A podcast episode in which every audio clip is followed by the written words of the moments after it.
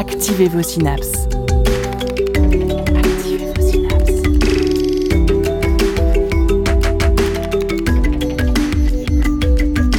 Poussez la porte du labo des savoirs et entrez dans un monde de science et d'expérience. C'est le labo des savoirs. Les fêtes de fin d'année approchent. Dans les rues, les décorations s'illuminent. La bonne odeur de vin chaud monte dans nos narines. Et une musique entêtante vient titiller nos cerveaux et nous donne envie de nous trémousser. On commence à taper du pied, à bouger la tête, à onduler discrètement pour finir par se faire happer par une envie de danser. Mais euh, d'abord, c'est quoi la danse? C'est un art vivant où on bouge, en rythme, en musique ou en silence, seul ou ensemble, dans l'espace ou sur place? Bref, c'est un art où on s'exprime de façon éphémère avec son corps. Alors, on danse?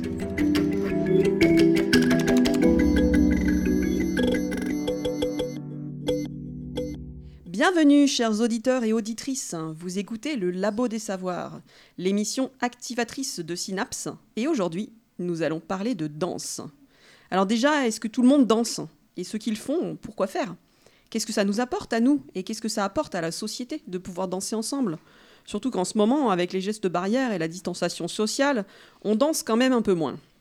Et c'est pas une bonne nouvelle. Danser serait bénéfique pour notre santé physique et mentale. Et les jeux vidéo l'ont bien compris, et ils sont plusieurs à nous faire danser en ligne ou devant notre télé. Et ils ne dansent pas encore tous, euh, mais ils sont autour de la table, euh, autour de notre plateau, nos super chroniqueurs et chroniqueuses du Labo des Savoirs. Alors pour cette émission de Noël dansante, nous avons réuni autour de cette table une fine équipe, je vous promets, Jérémy qui est avec nous. Et avec toi Jérémy, on va voir qu'on peut danser une thèse, c'est ça? Tout à fait, une Oh. sacrée expérience. Ça va être sympa. Dounia qui nous parlera de l'usage, de l'utile des jeux vidéo musicaux, parce que c'est utile les jeux vidéo, c'est ça? Oui Avec Floriane, nous verrons que la danse est aussi un soin. Tout à fait. Ça donne envie d'en savoir plus et Marie nous expliquera comment la danse peut aider à lutter contre la maladie de Parkinson. Elle nous fera faire aussi des exercices, c'est ça? C'est exact. Quelques- À découvrir tout à l'heure. Des petits exercices, ça va être sympa. Et vous l'aurez compris, cette émission est en co-animation. Je serai accompagnée de Sophie, avec qui nous ferons un retour dans le temps pour parler de la danse à travers les siècles. Sophie, tu nous parleras aussi d'une épidémie de danse. Tout à fait, Aurore, une épidémie, il faut rester au bout de l'émission pour en savoir plus. Toi aussi, tu es donc à l'animation de cette émission, c'est d'ailleurs toi qui as eu l'idée de, de la danse, et tu vas nous raconter les mythes transmis par la danse indienne, mais aussi comment un bal dans un quartier populaire peut rassembler les habitants autour de la danse. C'est bon à savoir. C'est bon de savoir. C'est le labo des savoirs. Mais il est temps de faire parler ces chroniqueurs et chroniqueuses pour l'instant bien silencieux.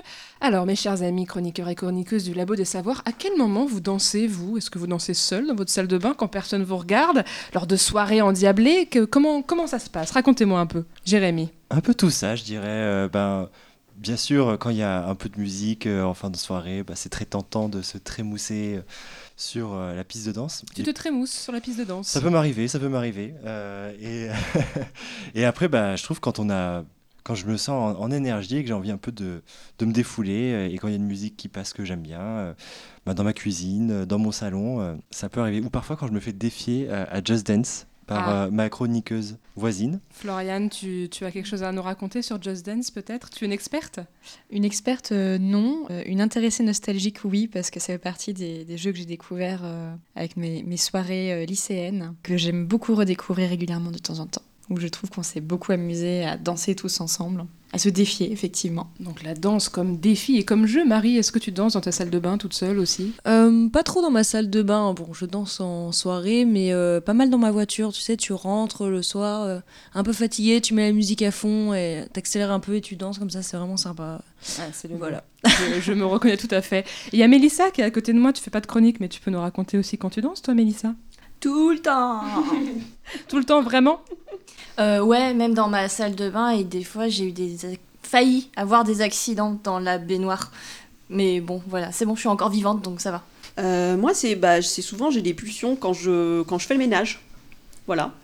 Euh, avec mon balai. euh, et puis sinon, bah, je prends des cours de danse, donc euh, je sais pas si. Je pense quand même ça compte. Ah oui, je, pense que ça compte, clairement. Et puis ça rend l'exercice plus agréable. Dounia, qui se trémousse derrière sa platine, est-ce qu'elle veut danser? Oh, Elle fait le signe que non, elle ne danse jamais. Je n'y crois pas une seconde, puisqu'elle nous parlera tout à l'heure de danse et de jeux vidéo, et je pense qu'elle va nous faire des révélations. Que ce soit de la danse de salle de bain ou de salon, des tortillements d'enfants ou des chorégraphies compliquées, on a tous un jour dansé. Mais euh, du coup, depuis quand on danse? Est-ce que nos ancêtres, eux aussi, se bougeaient le popotin? Alors Sophie, je crois que tu as fait quelques recherches sur le sujet. Bah oui, je m'interrogeais, donc du coup je suis remontée assez loin en commençant par la préhistoire, parce qu'il faut bien commencer quelque part. Alors le problème de la danse, c'est que ça ne laisse pas vraiment de traces archéologiques. Mais la musique, si des os taillés, creusés à l'intérieur avec des petits trous. Ils ont par exemple été retrouvés dans des grottes. Donc c'est des sortes de flûtes qui laissent penser qu'il y avait bien de la musique et donc peut-être de la danse. Certains ethnomusicologues avancent d'ailleurs que la danse et la musique seraient un moyen de créer du lien social et de rentrer en communication avec la nature qui nous entoure. Alors, des peintures pariétales ont aussi été retrouvées, vous les connaissez sûrement. Ça pourrait également évoquer des danses rituelles ou chamaniques. Donc, c'est difficile d'être sûr pour la préhistoire, mais euh, on n'a pas plus d'informations pour l'Antiquité?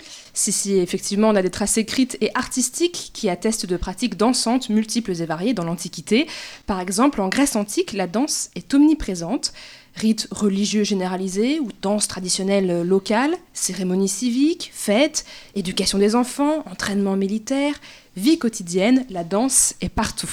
Des milliers de documents figurés et de textes le prouvent.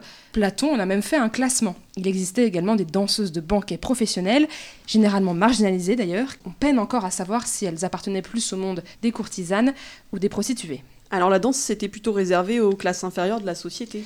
En Grèce antique, non. Les jeunes filles de bonne famille prenaient par exemple des cours de danse et de musique. En Égypte, en revanche, ah, on n'est pas trop sûr. On danse à de nombreuses occasions en Égypte, lors des dîners, des banquets, des cérémonies funéraires ou des fêtes religieuses, mais les danseurs et les danseuses sont des Égyptiens de classe inférieure. Mais ces interprètes musicaux, c'est aussi comme ça qu'on les appelle, qui sont indispensables à la vie sociale et culturelle égyptienne, étaient bien des professionnels. Ils étaient organisés en troupes, souvent confondus par les historiens d'ailleurs avec des harems. Et ces groupes de danseurs et de danseuses auraient principalement été dirigés par des femmes. Et l'histoire de la danse continue. Chaque culture de chaque époque développe ses propres règles, ses propres façons de danser. Mais cette histoire est si vaste et si variée qu'on va laisser les plus curieux d'entre vous euh, s'y plonger. Je conseille particulièrement la lecture du livre Nouvelles histoires de la danse en Occident de la préhistoire à nos jours, aux éditions du Seuil, écrit par 27 scientifiques internationaux spécialistes du sujet. La danse est donc universelle, et on la retrouve dans toutes les sociétés. Elle est souvent liée à la musique, à la religion, au chamanisme, et les danses traditionnelles peuvent raconter des histoires jusqu'à devenir un langage à part entière. C'est notamment ce que tu vas nous raconter, Aurore, sur les danses indiennes. Et oui, exactement, Sophie. Alors déjà, faudra m'excuser parce que je risque de faire des généralités. En effet, les danses indiennes sont représentées par des centaines de formes folkloriques qui sont dansées dans les villages de toute l'Inde. Les danses classiques de l'Inde sont décrites dans le Natya Shastra, c'est un traité en sanskrit qui a été daté entre moins 200 et plus de 100, soit il y a environ 2000 ans. Ce traité, il décrit en détail la manière dont les acteurs euh, danseurs vont pouvoir émouvoir leur, audience tout en développant sa spiritualité. Ça ressemble un petit peu à de la religion, ça. Et oui, tout à fait. La danse indienne traditionnelle est essentiellement un acte religieux. Ici, la danse est une forme d'expression d'idées spirituelles, de vertus et de mythes, et elle est considérée comme une forme de communication avec les dieux. Ce sont des danses qui sont très joyeuses et surtout très expressives. Les danseuses et danseurs utilisent tout leur corps, mais aussi leur visage et leurs yeux. En particulier, les positions des mains et des bras sont extrêmement précises et constituent un langage à part entière. Les mudras sont des positions de mains très spécifiques qu'on retrouve dans la danse indienne du sud du pays principalement. Et à l'image de la langue des signes, où les mains sont un outil indispensable, c'est une communication dont la compréhension ne peut se faire que par la connaissance des différents sens attribués à chacun des mudras. Chaque mudra possède sa propre signification, qui peut changer en fonction du contexte dans lequel il est utilisé. Ces danses classiques ont pour thèmes principaux des histoires tirées des épopées religieuses, que le spectateur averti peut donc suivre comme si on lui racontait une histoire ou qu'elle se déroulait devant ses yeux. La danse, ici, est donc un moyen très efficace de transmettre une mythologie de génération en génération. Une histoire de la danse qui nous a conduit aujourd'hui à TikTok. Alors on est bien loin des moudras ou de la préhistoire avec des chorégraphies virales qui sont partagées et diffusées auprès de millions de danseuses et danseurs de par le monde. Et bien avant TikTok, la danse est depuis longtemps un outil thérapeutique, comme nous l'explique Floriane. Donc oui, certains diront que la danse euh, c'est un sport, d'autres que c'est un art ou bien encore un spectacle, un défouloir, une séduction. Et puis pour quelques personnes, la danse euh, c'est un soin. Donc la danse-thérapie a été développée au cours des années 40, cependant on en retrouve des traces dans des rituels de guérison bien plus anciens. C'est un peu ce qui a pu être évoqué avec euh, les peintures rupestres par exemple ou euh, les traces d'instruments de musique autour des tombes. Donc de tout temps, la danse a permis de soigner des troubles tant physiques que psychiques ou même cognitifs. Aujourd'hui, la science se penche sur le sujet pour en objectiver les bénéfices. En individuel, en duo ou en groupe, elle permet d'expérimenter d'autres modes de relation à l'autre avec des codes et des gestes connus, codifiés, ludiques et rassurants. Certaines personnes passent donc par la danse pour gagner en aisance envers les autres et développer leur confiance en elles ou encore pour se remettre des séquelles psychiques de violences subies. Les danseurs réalisent un véritable entraînement physique qui peut également devenir préventif ou rééducatif. En dansant, l'être humain réfléchit, improvise et travaille sa vivacité d'esprit, mémorise des enchaînements et donc entraîne sa mémoire. La danse est ainsi utilisée pour réduire les troubles liés à des maladies neurodégénératives comme la maladie de Parkinson ou d'Alzheimer. Je laisserai Marie vous en dire plus à ce sujet. Autre aspect, le langage du corps permet d'exprimer et de structurer des idées sans passer par le langage. La danse est donc un outil de thérapie à part entière qui permet parfois de raconter l'indicible ou l'incompréhensible. Enfin, dernier potentiel de la danse pour se soigner, il est tout à fait possible que j'en ai oublié dans ma liste. La danse permet de retrouver un moment de plaisir corporel, d'atténuer les sensations de douleur, de décharger les émotions négatives et de se réinscrire dans un élan vital. C'est donc un moyen de soulager les douleurs chroniques, d'accompagner les personnes en rémission d'une maladie grave comme certains cancers, de lutter contre les dépressions et d'extérioriser les tensions et les émotions pour celles qui ont tendance à faire les cocottes minutes. à ce stade, vous l'aurez compris, j'ai renoncé à faire que ma chronique ne ressemble pas à une publicité, parce qu'en quelque sorte, elle en est une finalement. Si vous ne savez pas quoi faire pour aider quelqu'un ou vous soulager vous-même de vos maux, eh bien, dansez. Faudrait un petit Let's Dance là de David Bowie. Et pour savoir danser correctement ou pas, d'ailleurs c'est vous qui voyez, nous devons faire appel à un sens un peu oublié de notre corps. D'ailleurs Marie, je crois que tu as des exercices à nous proposer pour qu'on soit fin prêt et fin prête pour danser tout le long de notre émission. Oui, tout à fait, Sophie. Est-ce que tu savais que si tu arrives à garder ton équilibre, c'est grâce à la proprioception? La pro... Ah, mot trop long, trop compliqué, faut que tu me le redises. Euh, la proprioception, c'est la capacité consciente ou inconsciente de, pour connaître la position exacte de notre corps sans avoir recours aux cinq sens habituels. Donc la proprioception, ça nous permet de nous déplacer, de coordonner nos mouvements ou encore de rester en équilibre. Clairement, si tu réussis à te déplacer dans le noir, c'est grâce à la proprioception. Bon, à condition que tu n'aies pas abusé de certaines substances, mais là, ce sera pour une autre histoire. Mhm. La proprioception permet donc à notre corps de connaître à tout moment sa position dans l'espace, parce qu'en fait, dans nos muscles, nos tendons et nos articulations se trouvent des capteurs sensitifs qui réagissent au mouvement, alliés à des capteurs cutanés qui se trouvent dans tes paumes de main et les paumes de pied. Ces capteurs sensitifs renseignent notre cerveau en permanence sur la position des différentes parties de notre corps et leurs mouvements. À partir de ces informations, le cerveau réagit pour rétablir ou maintenir une posture. Donc euh, il le fait en contractant ou en relâchant certains muscles. Ça m'empêche de tomber par exemple si... Voilà, tout à fait. Donc l'objectif du cerveau est d'adapter la position de notre corps pour ne pas tomber à cause de la gravité. C'est grâce à ce mécanisme que notre corps arrive à marcher, courir ou même danser sans tomber. La proprioception est donc notre sixième sens qui donne sens aux cinq autres. Mais il arrive que pour diverses raisons, notre, diverses raisons, notre sens proprioceptif soit altéré. Dans les cas les plus courants, ça peut être des blessures articulaires comme des entorses.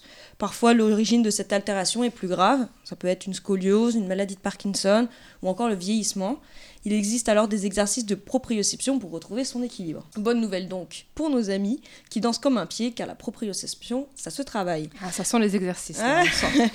Tout à fait. Nous allons donc voir dans cette chronique deux exercices tout bêtes que vous pouvez réaliser à la maison pour améliorer votre posture et votre mobilité dans l'espace. Pas sûr que ça vous permette de bouger comme Shakira, mais sait-on jamais. ça vaut le coup d'essayer. Voilà, tout à fait. Si on danse déjà bien, est-ce qu'on doit quand même faire les exercices? Oui, ça te permet de Ouais. t'améliorer quand même.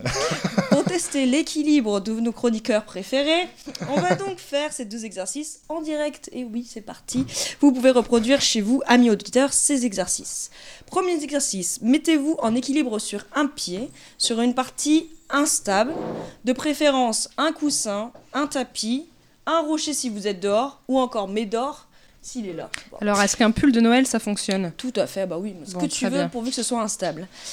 Vous allez rester ainsi en équilibre sans bouger Pour les plus à l'aise d'entre vous, vous pouvez complexifier l'exercice en plaçant les mains sur les hanches et créer une instabilité en réalisant des mouvements d'avant en arrière avec la jambe qui est décollée du sol. Alors j'ai Mélissa à Vous y côté de moi qui le fait. là? Ok. Mélissa, tu t'en sors? Et l'objectif, c'est de Ça tenir entre va. 30 secondes et 1 minute sans reposer le pied par terre, s'il vous plaît. Il y en a qui sont Vous beaucoup trop devriez je voir vois le ça. studio. Maintenant, pour la deuxième partie de l'exercice, vous allez réaliser un petit saut pour atterrir sur l'autre jambe. Réalisez ainsi quatre sauts consécutifs de plus en plus longs, toujours en veillant à ne pas poser les deux pieds par terre. Est-ce qu'on saute ici, là Bon. on saute. alors Tu qu'on sautes fait sur l'autre pied. Mais en faisant des balanciers. Non, tu Non. sautes simplement d'un pied à l'autre en fermant Ah. les yeux pour complexifier le... Ah, enfin, En avançant normalement, mais c'est pas grave. Répétez ces exercices plusieurs fois par semaine avant Noël et vous serez fin prêt pour vous déhancher avec mamie le soir de Noël ou zouker sur le dance floor pour le réveillon du 31. Voilà. C'était beau à voir dans le studio en tout cas. C'était très très beau. En tout cas, si vous voulez en apprendre plus, allez écouter l'émission de mars 2021 du Labo des Savoirs qui s'appelle Sixième Sens. Je vois des gens qui bougent. Sur toutes les plateformes de podcast. Mise en pratique avec le titre Candela de Fetzilla qu'on écoute tout de suite.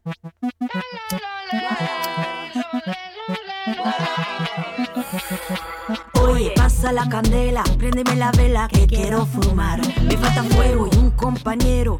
Y quizás, quizás tú lo serás. Oye, pasa la candela, préndeme la vela que quiero fumar. Me falta fuego y un compañero. Y quizás, quizás tú lo serás. Cuando te vi caminando, mochileando a la gente observando. Yo te vi cantando por mi ciudad silbando. Y al atardecer el cerro yo andaba bajando. Cuando te vi y reconocí tu sonrisa y la chipa en la mano.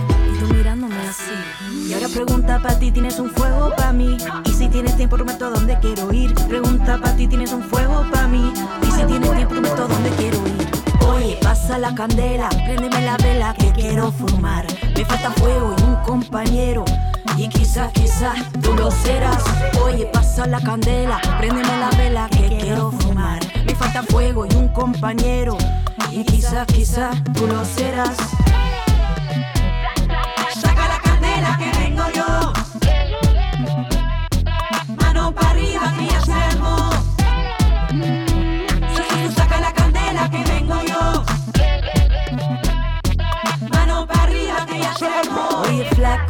Plan tiene esta noche? Vamos a caminar, yo no tengo coche. Pero amigo, yo traigo vino. Tú quieres tomar y andar conmigo. Yo quiero ver caer sin compromiso. El sol por los cerros hasta el piso. Vamos pa' la loma, ven, toma. El atardecer se, se, se, se asoma. Se, se, se, se asoma. Se, se, se, se asoma. Se, se, se, se asoma. Y ahora pregunta pa' ti, ¿tienes un fuego pa' mí? Y si tienes tiempo, prometo dónde quiero ir. Pregunta pa' ti, ¿tienes un fuego pa' mí? Y si tienes tiempo, prometo dónde quiero ir. Oye, pasa la candela, préndeme la vela que quiero fumar. Me falta fuego y un compañero. Y quizás, quizás tú lo serás. Oye, pasa la candela, préndeme la vela que quiero fumar. Me falta fuego y un compañero. Y quizás, quizás tú lo serás. Que vengo yo. Mano para arriba que ya armó. Saca la candela que vengo yo. Mano para arriba que ya armó. Oye, pasa la candela, préndeme la vela que quiero fumar. Me falta fuego y un compañero. Y quizás, quizás tú lo serás. Oye, pasa la candela, préndeme la vela que quiero fumar. Me falta fuego y un compañero. Tu aimes les sciences et tu cherches un bon prétexte pour aller rencontrer celles et ceux qui la font? Tu as envie d'écrire et de prendre le micro pour parler de sciences, de toutes les sciences? Nous sommes à ta recherche. Le Labo des Savoirs recrute des étudiants et des étudiantes pour renforcer son équipe. Pousse les portes du labo et rejoins-nous. C'était donc Candela de Fetzilla et vous êtes toujours avec nous au Labo des Savoirs pour cette émission magazine consacrée à la danse. Et je vous assure que ça a dansé dans le studio. Et des danses, elles peuvent donc être thérapeutiques, elles permettent de transmettre des mythes, mais aussi des connaissances. Aujourd'hui, on peut danser la science. Fanon Julienne, par exemple, a gagné le premier prix de biologie pour Dance Your PhD. Sa vidéo, qui est impressionnante, est visible sur YouTube. Je vous conseille d'aller la voir. Elle explique sa thèse sur la dégradation des microplastiques dans les océans avec des danseuses, des jeux d'ombre chinoises, des dessins. Enfin, c'est super créatif. Elle a été accompagnée dans ce concours par Ingrid Silpa, chargée du partenariat, de la valorisation de la recherche euh, à l'Université du Mans. Et Jérémy, tu as pu poser tes questions à Fanon et à Ingrid sur ce concours qui s'appelle donc Dance Your PhD et qui allie les arts et la science. C'est effectivement une histoire de créativité, de mélange fécond d'art et de science dont je voudrais vous parler aujourd'hui.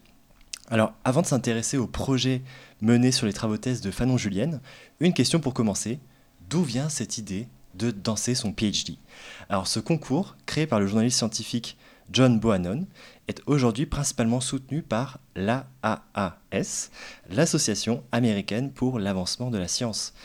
Cette association est principalement connue pour l'édition de la fameuse revue Science. Alors Bohannon raconte que l'idée lui est venue lors d'une soirée pour le Nouvel An. Euh, beaucoup d'invités, une majorité de scientifiques, avaient du mal à investir le dance floor. Alors le prétexte de défendre son sujet de recherche à travers son expression corporelle a permis de remédier au problème. Alors l'idée a progressivement pris de l'ampleur et est devenue un concours qui récompense chaque année au moins 4 prestations dans les catégories physique, chimie, biologie et sciences sociales. Seul critère pour participer, qu'une personne titulaire d'un doctorat ou en voie de lettres postule et participe à la chorégraphie. Alors venons-en à Fanon Julienne. Sa participation fait suite à ses travaux de thèse menés à l'Université du Mans entre 2016 et 2019.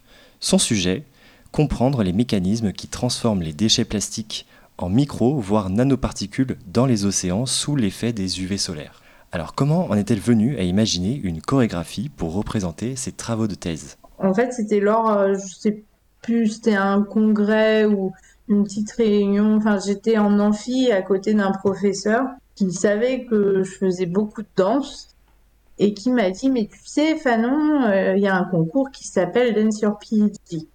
Et je lui ai gentiment répondu en souriant ah non, mais moi, je ne vais jamais faire ça. et donc, euh, c'est hors de question euh, parce que c'est vrai que euh, j'ai très vite euh, participé à beaucoup d'actions de diffusion scientifique, donc dès qu'il y avait un truc un peu nouveau, on m'a toujours proposé. Donc, euh, mais ça, j'avais dit ah non non, ça je ferai pas. Pourquoi de telles réticences alors que le projet associe deux choses qui lui plaisaient bien, à savoir la vulgarisation et la danse? Je dirais que j'ai toujours essayé de séparer un peu la vie personnelle et la vie professionnelle, et j'avais peut-être peur du regard des scientifiques, enfin de mes collègues sur le projet qui était un projet, enfin voilà, à la limite de l'artistique aussi. Je, pense que j'avais peur en amont de, la réaction qu'auraient pu avoir les gens. Mais euh, de l'autre côté aussi, hein, parce que les, enfin, les danseuses, quand j'avais commencé à en parler, certaines m'ont dit Mais tu vas nous déguiser avec des sacs poubelles. Donc euh, les deux côtés, en fait, avaient des préjugés. Euh, donc les scientifiques en blouse à lunettes et puis euh, euh, les danseuses euh, voilà en sac plastique etc. Donc les voilà, on avait des préjugés. Donc c'est peut-être un peu ça qui m'a fait peur en fait, je pense. Alors vous, vous doutez qu'un événement déclencheur a fait changer Fanon d'avis, sinon cette chronique s'arrêterait maintenant. Donc tout au long de sa thèse, Fanon a pu bénéficier de l'écoute de celle qui est devenue une amie, une confidente, Emmanuelle Ridé, qui enseigne notamment la danse orientale au studio Vibration. C'est à deux qu'elle se lance dans le projet de conception de cette vidéo. Comment concrètement crée-t-on une chorégraphie scientifique? Ça a été plus du dialogue sur, euh, euh, ah bah tu vois, sur, euh, sur la partie du vieillissement dans l'air, j'imagine un truc un peu terrien. Et à partir de, de ça, elle, elle, avait son, son, répertoire de mouvements, l'intention qu'elle voulait mettre dans les mouvements. Donc tout ça, moi, je n'ai pas intervenu parce que j'ai une totale confiance en elle euh, et, j'admire son travail. Elle a su vraiment euh, mettre en mouvement les concepts scientifiques. Donc c'était vraiment de la discussion et puis euh, des fois des petites discussions en mode non mais ça c'est plus joli ah non mais ça c'est pas scientifique du tout mais mais elle a toujours fait très attention à respecter les sciences et, et moi à respecter bah, respecter son travail ouais. Alors le résultat est saisissant, vous trouverez le lien vers la vidéo sur notre site web ou en tapant Fanon Julienne Dance Your PhD dans YouTube. Un chouette mélange de dessins, de danse avec plusieurs tableaux décrivant l'origine des déchets plastiques, les multiples façons d'arriver dans l'océan, les mécanismes de dégradation ou encore des solutions pour les faire disparaître. Alors comme tout travail en lien avec la recherche, fuyons la starification.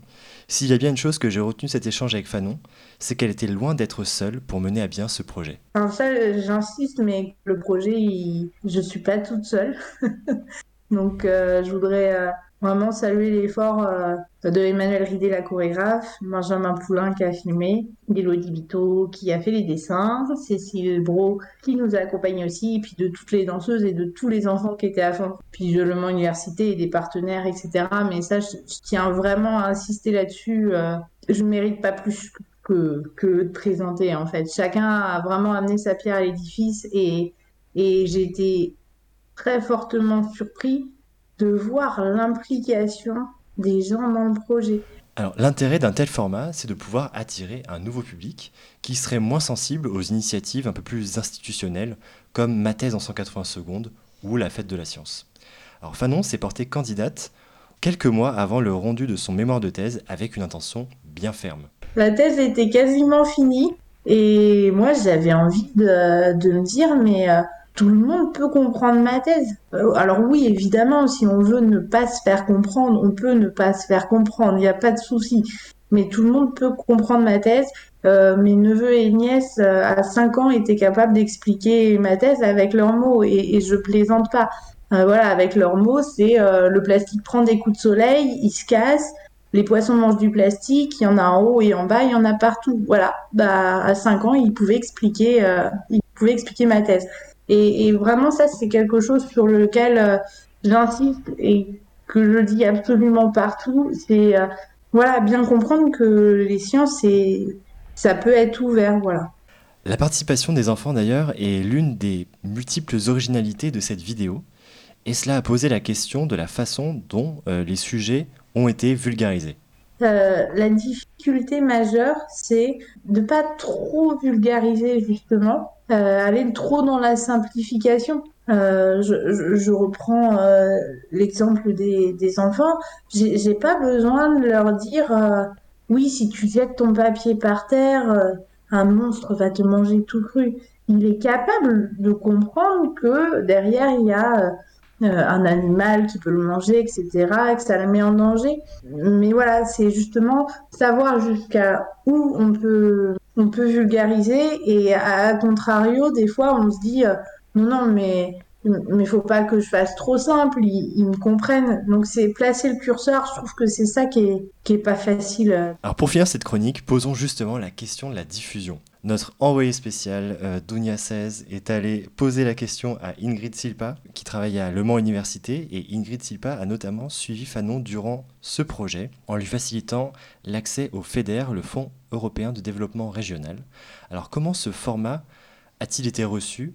Est-ce si simple de le faire connaître On a fait par exemple euh, via le service communication un communiqué de presse, on n'a eu aucun article, on ne sait pas pourquoi euh, aucun journaliste, euh, même au niveau local, ne s'y est intéressé. Nous-mêmes, on n'a pas bien trouvé les, moyens de diffuser la, vidéo, d'en faire parler, enfin, au-delà de, de, la partager sur les réseaux sociaux, de l'envoyer à des collaborateurs, à des partenaires, etc.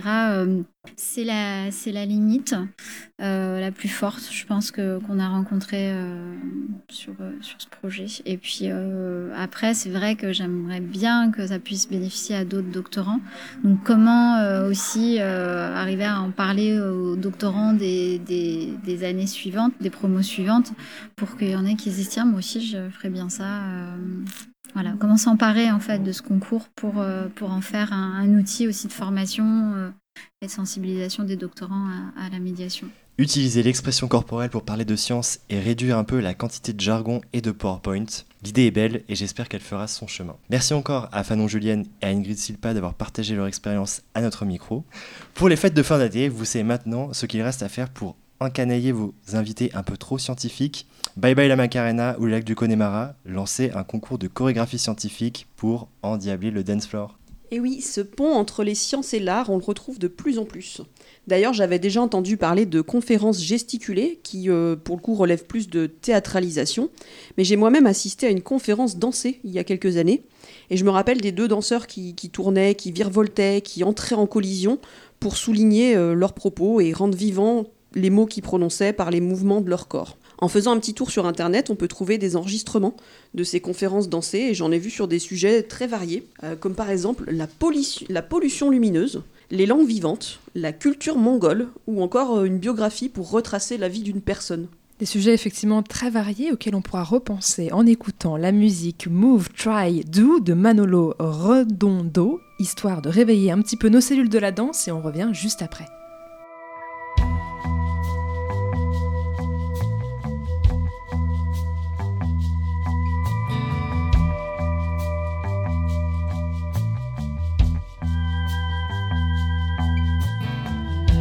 Wanna stop, I wanna start, I just don't know what. But pull yourself together. I should have moved, I should have done, I should have walked one more, one more step forward. And every day, every night, it's the same fight, facing the battle of evermore. I've been in town, I've been around, I see endless sights. No, I'm not blind, I never was.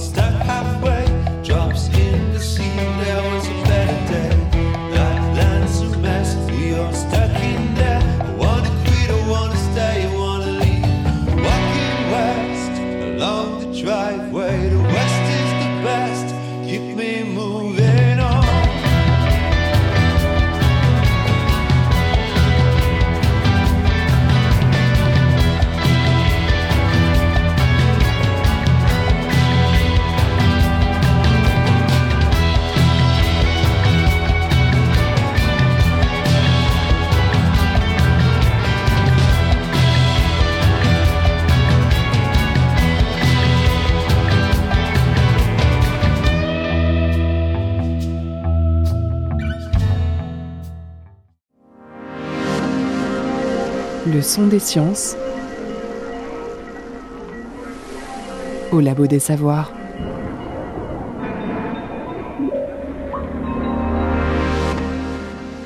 C'était Move, Try, Do de Manolo Redondo et vous êtes bien à l'écoute du Labo des Savoirs. Aujourd'hui, nous parlons de danse et de mouvement et de fête, fête de Noël aussi qui approche. On l'a vu depuis le début de cette émission, la danse est bien souvent associée à la musique et donc à la fête.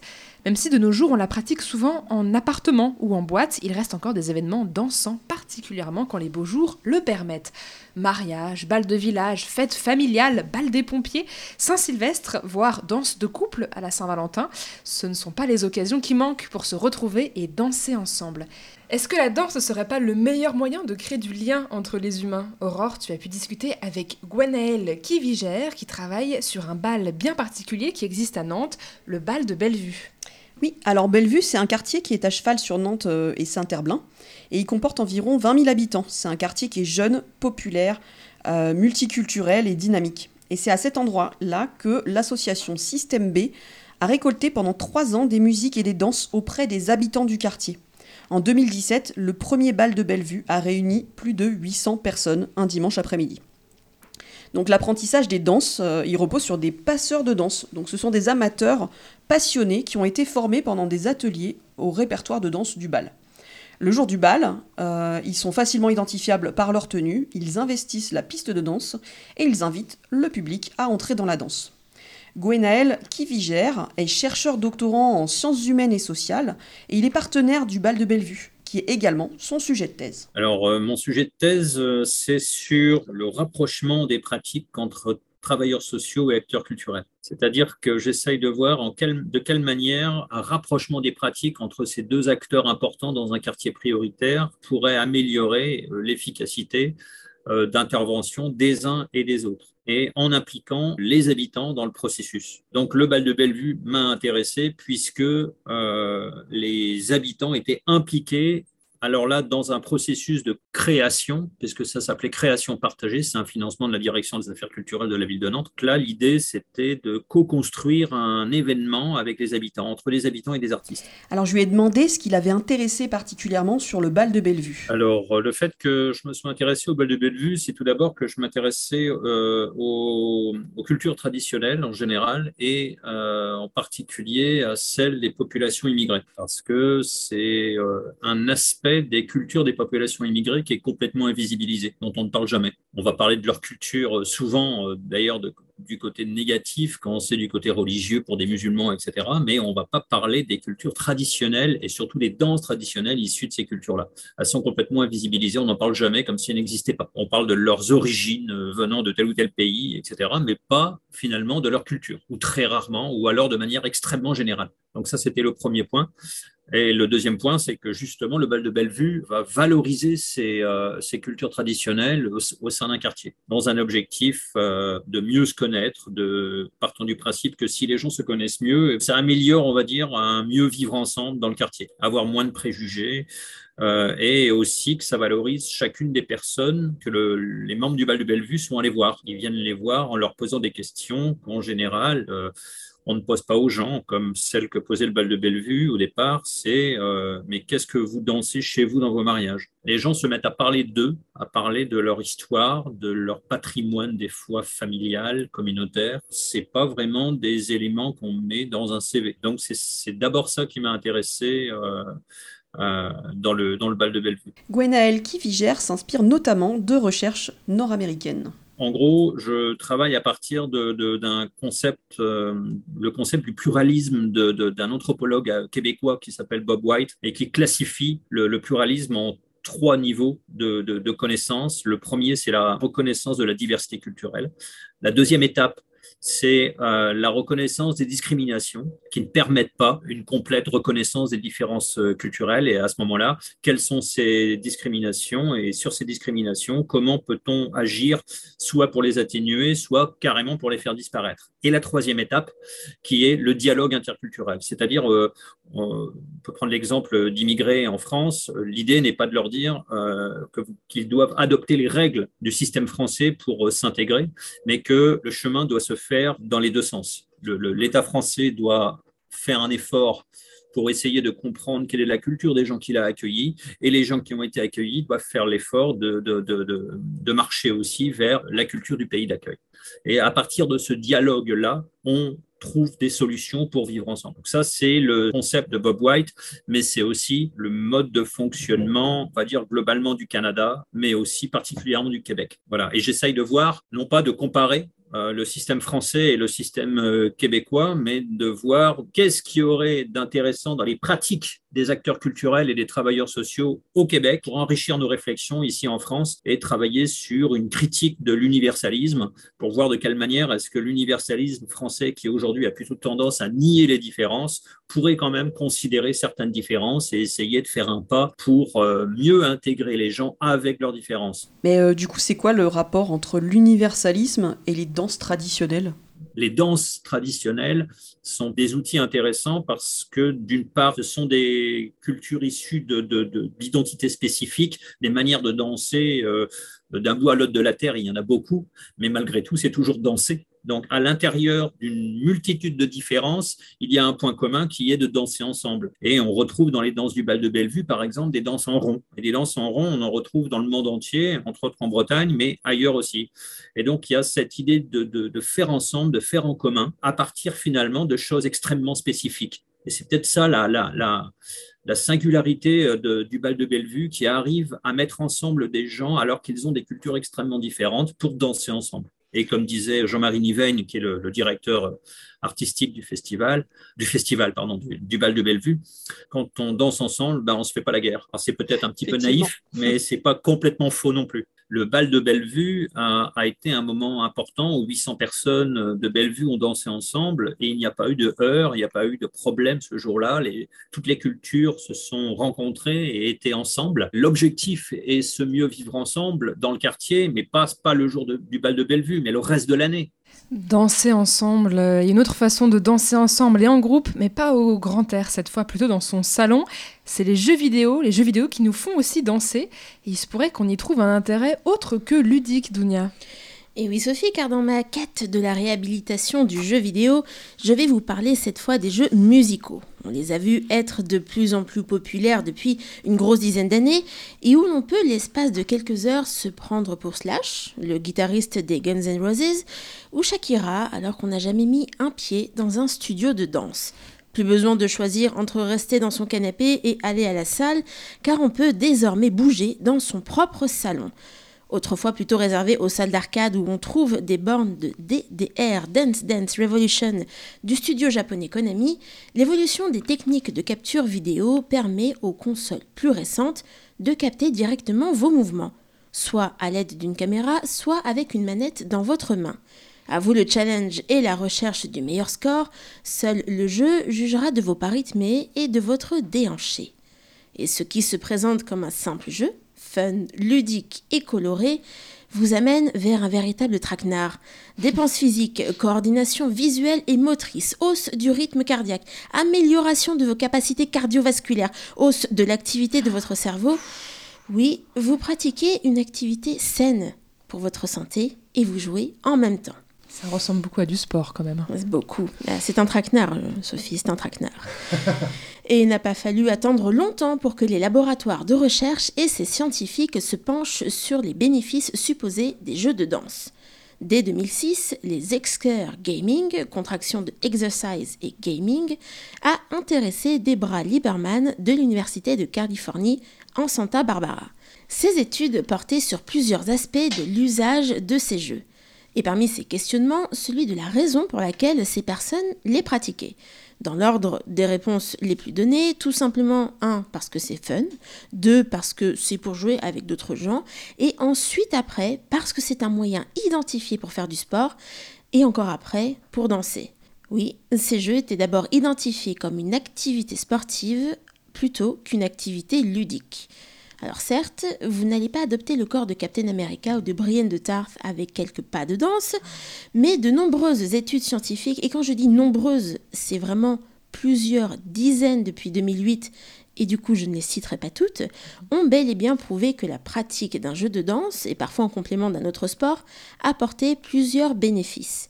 Nuançons cette affirmation en rappelant que cela ne peut remplacer la pratique d'un véritable sport, qu'elle ne crée pas forcément de lien social comme une activité en équipe, et que l'intensité de ces sessions de jeu ne vous poussera probablement pas dans vos derniers retranchements, surtout si vous êtes en bonne santé. Pour les enfants, ils sont incités à pratiquer plus régulièrement et plus longtemps une activité physique, et cela va même jusqu'à les intéresser à la danse, ce qu'ils et elles n'auraient peut-être pas osé faire dans un autre contexte que celui du jeu. Et pour l'autre côté, les personnes plus âgées, l'impact peut être considérable. En plus des bénéfices cités plus haut, je rappelle, meilleure santé cardiovasculaire, meilleure gestion du poids, le nécessaire usage de la coordination entre les indications qu'on a à l'écran et le geste dans la vie bien réelle permet de retrouver de la mobilité, de réduire le stress et l'anxiété et d'améliorer certaines capacités cognitives comme le niveau d'alerte ou le niveau d'attention et de tout simplement en général qu'augmenter la coordination comme rapporté dans plusieurs études dont le Exergame for Elderly, Social Exergame to Persuade Senior to Increase Physical Activity de l'Institut de Tromsø en Norvège. Bravo pour l'anglais. Je vous remercie un impact qui commence même à être étudié comme outil thérapeutique dans certaines maladies, comme nous l'a expliqué Floriane un peu plus tôt, et on parle même de maladies neurodégénératives comme la maladie de Huntington. Une approche similaire donc à l'utilisation de la danse en tant que telle comme outil thérapeutique. Alors bien sûr, je vais moduler un petit peu ce tableau très flatteur. Bouger son popotin, vous pouvez le faire à n'importe quel moment en fait, sans même avoir besoin d'acquérir un équipement onéreux ou de trouver la place dans votre salon qui serait nécessaire sans devoir se taper contre les murs. Même si l'aspect ludique en fait un outil très incitatif, il ne reste hélas pas accessible à toutes et à tous. Mais prenez-le comme une porte d'entrée, comme une opportunité, comme régulièrement souligné dans les études citées plus haut, le plaisir de danser et d'avoir cette surcouche fun peut être l'occasion de se remettre en selle pour enfiler ses baskets ou pour passer la porte du cours de danse. Mais promis, si vous préférez vous trémousser sur Baby One More Time, tout seul ou toute seule dans votre salon, oui, promis, personne d'autre que le jeu ne vous jugera. Ouf, ouf. Et il est temps de s'exercer chez vous, dans votre salon. Oui, vous, vous qui nous écoutez peut-être tranquillement. Allez, on se déhanche avec Elijah Rose sur son titre Sunny Days. Et on veut vous voir suer pour la dernière partie de notre émission. Dansez maintenant. I wanna feed the air to the end, good vibrations. I wanna leave the gray, leave me close to flowers.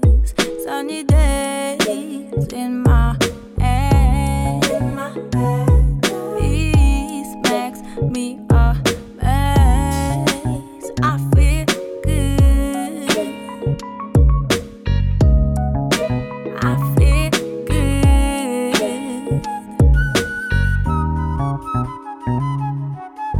Got freedom. Got freedom. Close to nature. I was so blind. I changed my mind. There is not much time. I woke up and died. These are are these are better. I wanna the air to the end. Good vibrations. I wanna leave the gray, leaving me close to flowers. I wanna be the air to the end. Good vibrations. I wanna leave the gray,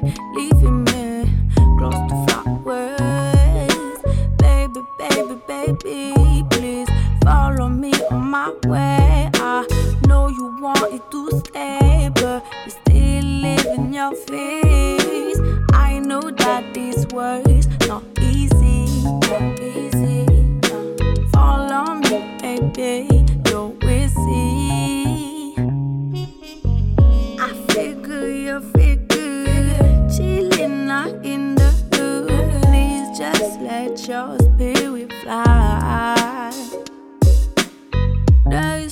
Much time.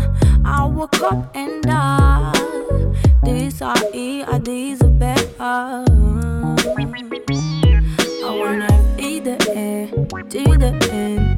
Good vibrations. I wanna leave the gray, leaving me close to flowers. I wanna be the air to the end. Good vibrations. I wanna leave the gray, leaving me.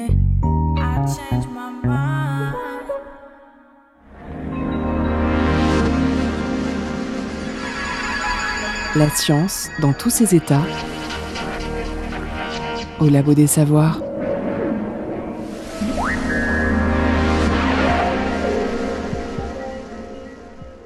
Et c'était Sunny Days de Elijah Rose. Vous êtes toujours à l'écoute du Labo des Savoirs, l'émission activatrice de Synapse qui aime parler de science et aujourd'hui de danse. Et on retrouve une universalité de la danse à tous les moments de notre vie. Il n'y a pas d'âge pour se mettre à danser et il est toujours temps de le faire, même en fin d'émission. Les séances dansantes se multiplient d'ailleurs en maison de retraite. Un concours vidéo a été organisé cette année d'ailleurs. Je vous conseille d'aller regarder sur YouTube si vous pouvez trouver des petites perles. Entretenir son corps, toucher d'autres personnes, rompre l'ennui et l'isolement, autant de raisons de faire valser nos retraités. La danse serait aussi un bon moyen de ralentir le déclin cognitif des personnes âgées et de prévenir de maladies dégénératives. On en parle depuis le début de cette émission avec les jeux vidéo, avec toi Floriane qui nous a raconté tout ça. Marie, tu as lu plusieurs études très encourageantes sur le sujet. Oui, si la danse est libératrice, pour bon nombre d'entre nous, elle aurait aussi des vertus, comme tu disais, thérapeutiques. Euh, on fait de plus en plus danser les personnes âgées dans les EHPAD, ce qui est une bonne chose, car la danse est plus qu'une activité sympathique destinée à embellir le quotidien. Des études scientifiques réalisées ces dernières années ont montré que la pratique de la danse améliore le sentiment de bien-être, la qualité de vie et la santé des personnes touchées par des maladies neurodégénératives, comme Alzheimer par exemple. Dès 2006, l'épidémiologiste Joe Verghese du Collège de médecine Albert Einstein à New York et ses collègues ont constaté que la danse réduit le risque de démence, voire la retarde. Mais comment est-ce possible? Eh bien grâce aux qualités corporelles et cognitives mises en jeu par la danse. Alors à part Alzheimer, est-ce que la danse pourrait prévenir la progression d'autres maladies neurodégénératives? Tout à fait. Cet été, une étude publiée dans Brain Science est allée plus loin. Elle a prouvé que la pratique hebdomadaire de la danse peut ralentir la progression de la maladie de Parkinson. Joseph de Souza, professeur agrégé au département de psychologie de l'Université de York, et ses collègues ont suivi pendant trois ans des patients atteints de la maladie de Parkinson.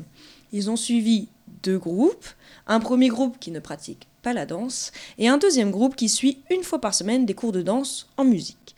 Ces cours mélangent divers mouvements issus de la danse moderne, du ballet, des claquettes, mais aussi de la danse folklorique et sociale. La moyenne d'âge des participants était de 63 ans. Les chercheurs ont alors comparé entre ces deux groupes l'évolution sur trois ans des symptômes moteurs et non moteurs de la maladie. Tout d'abord, il faut savoir que la maladie de Parkinson se caractérise par des symptômes moteurs, comme une lenteur dans la mise en œuvre et la coordination des mouvements, des tremblements au repos dans les mains et dans les bras, mais aussi une rigidité dans les muscles qui fait que la personne se tient toujours penchée en avant. Ces symptômes handicapent la vie de la personne au quotidien et ils ont des conséquences psychologiques, comme la dépression et l'isolement social, qui sont des symptômes non moteurs. Et ces deux types de symptômes moteurs et donc non moteurs s'aggravent avec le temps. Chez les patients atteints de Parkinson et suivant les cours de danse, les chercheurs ont observé un ralentissement important, voire un arrêt de la déficience motrice, c'est-à-dire que les symptômes moteurs ne sont pas aggravés au cours des trois ans, comme ça devrait être le cas avec cette maladie. Cette étude est ainsi la première à montrer que les symptômes moteurs ne progressent pas lorsque les patients pratiquent la danse en musique. Mieux, les symptômes non moteurs comme la dépression et l'isolement social ne s'aggravent pas non plus au cours du temps. C'est une super nouvelle, mais comment c'est possible Eh bien la réponse serait multifactorielle. La danse utilise et stimule plusieurs zones sensorielles de notre cerveau, comme la vue, l'audition, la perception tactile, mais aussi la proprioception, qui est notre capacité à nous déplacer et coordonner nos mouvements. Avec la danse, les patients apprennent à gérer les déséquilibres, à accélérer leur vitesse de déplacement, mais aussi à anticiper leurs mouvements. Par ailleurs, la danse redonne confiance en soi tout en permettant de mesurer ses succès par rapport à des chorégraphies ou des enchaînements. Comme dans Just Dance, les patients peuvent se comparer aux autres personnes de leur groupe et ainsi évaluer leur progression. Cette étude rejoint d'autres études récentes qui ont montré les bienfaits d'un entraînement de longue durée et de haute intensité, tels que les HIIT, qui signifie entraînement fractionné à haute intensité. Ce sont par exemple des séries courtes mais intenses de squats, d'abdos, etc. La pratique du HIIT entraîne l'augmentation de la sécrétion d'une protéine de croissance bien spécifique, le BDNF, qui signifie facteur neurotrophique dérivé du cerveau. Et l'augmentation des niveaux de cette protéine a des effets positifs sur notre cerveau. Ils permettent de protéger davantage certaines zones endommagées notamment par la maladie de Parkinson. Donc, si je résume, plus on a de protéines BDNF, mieux c'est. Mais c'est quoi le rapport avec la danse? Alors, pour revenir à notre étude, les séances de danse avaient été construites pour alterner des passages à faible intensité avec des intervalles d'exercice à haute intensité. Un peu comme le HIT dont je te parlais tout à l'heure, ces entraînements de danse ont apporté leurs fruits. Ils ont permis d'augmenter les niveaux de BDNF qui ont à leur tour permis de protéger une certaine zone du cerveau appelée les ganglions de la base. Cette zone est responsable de la planification et du contrôle des mouvements moteurs. Cette restauration neuronale est mise en évidence dans l'étude par le fait que les symptômes moteurs et non moteurs n'évoluent plus lorsque les patients pratiquent la danse une fois par semaine. Les effets neuroprotecteurs de la danse sont une explication potentielle des résultats obtenus. Suite à ces résultats si prometteurs, un programme à grande échelle de guérison devrait bientôt voir le jour. Depuis l'histoire de la danse aux jeux vidéo, en passant par les thèses dansées et l'intérêt thérapeutique du mouvement, on espère que vous serez prise et pris d'une irrésistible envie de danser. Un comportement qui s'est déjà vu dans le passé. Plusieurs personnes se sont mises à danser, et ce, à des moments complètement imprévus, sans aucune explication. Quelle est donc cette magie noire, Sophie? Eh bien, je vais te raconter ça. L'histoire commence par une femme qui danse seule dans les rues de Strasbourg. Nous sommes en juillet 1518 et cette dame a commencé à danser sans raison apparente et ne semble pas pouvoir s'arrêter. Elle finit par s'effondrer de fatigue en fin de journée avant de reprendre de plus belle le le lendemain. Elle ignore même les bleus qui apparaissent sur ses jambes ou ses pieds qui commencent à saigner. Alors au bout de dix jours, ce sont une douzaine de personnes qui, eux aussi, atteints par ce mal mystérieux, dansent dans les rues strasbourgeoises. C'est pas très rassurant pour la population.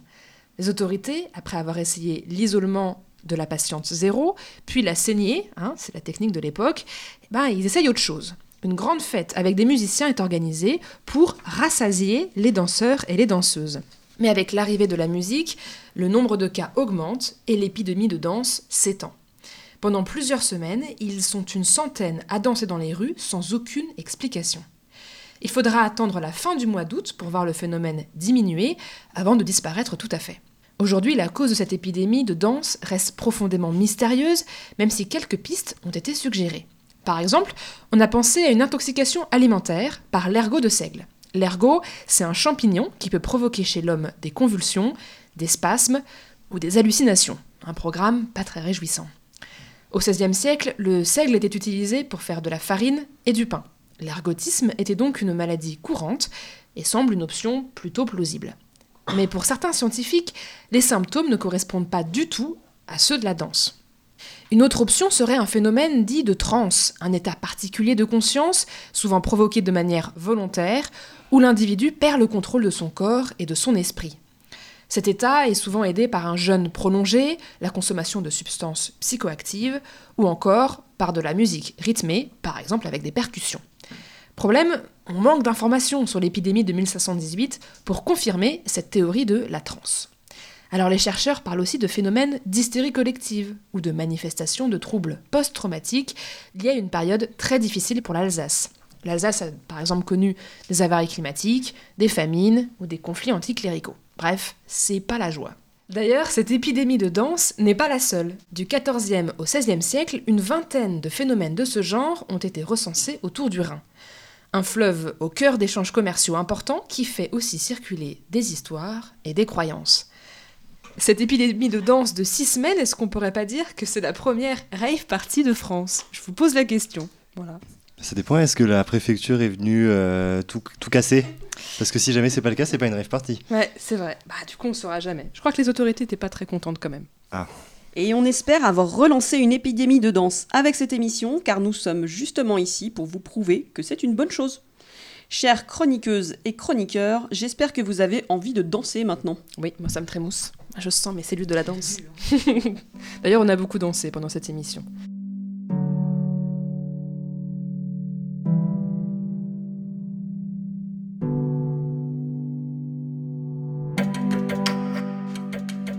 Et c'est déjà la fin de cette émission de Noël spéciale sur la danse avec nos chroniqueurs et chroniqueuses et tous ceux présents autour de ce plateau.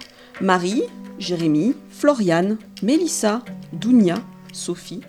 Merci à vous. Merci à toi Aurore pour cette première co-animation d'émission.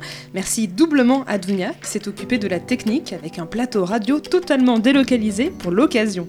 On espère vous avoir donné envie de vous trémousser et de danser. Merci à vous de nous avoir écoutés au Labo des Savoirs. Vous pouvez retrouver toutes nos émissions et nos podcasts sur le www.labodessavoirs.fr ou sur votre application de podcast préférée. Suivez nos réseaux sociaux pour toute notre actualité et nous on vous dit à la semaine prochaine mais surtout joyeux Noël. Joyeux Noël Ah, joyeux Noël Noël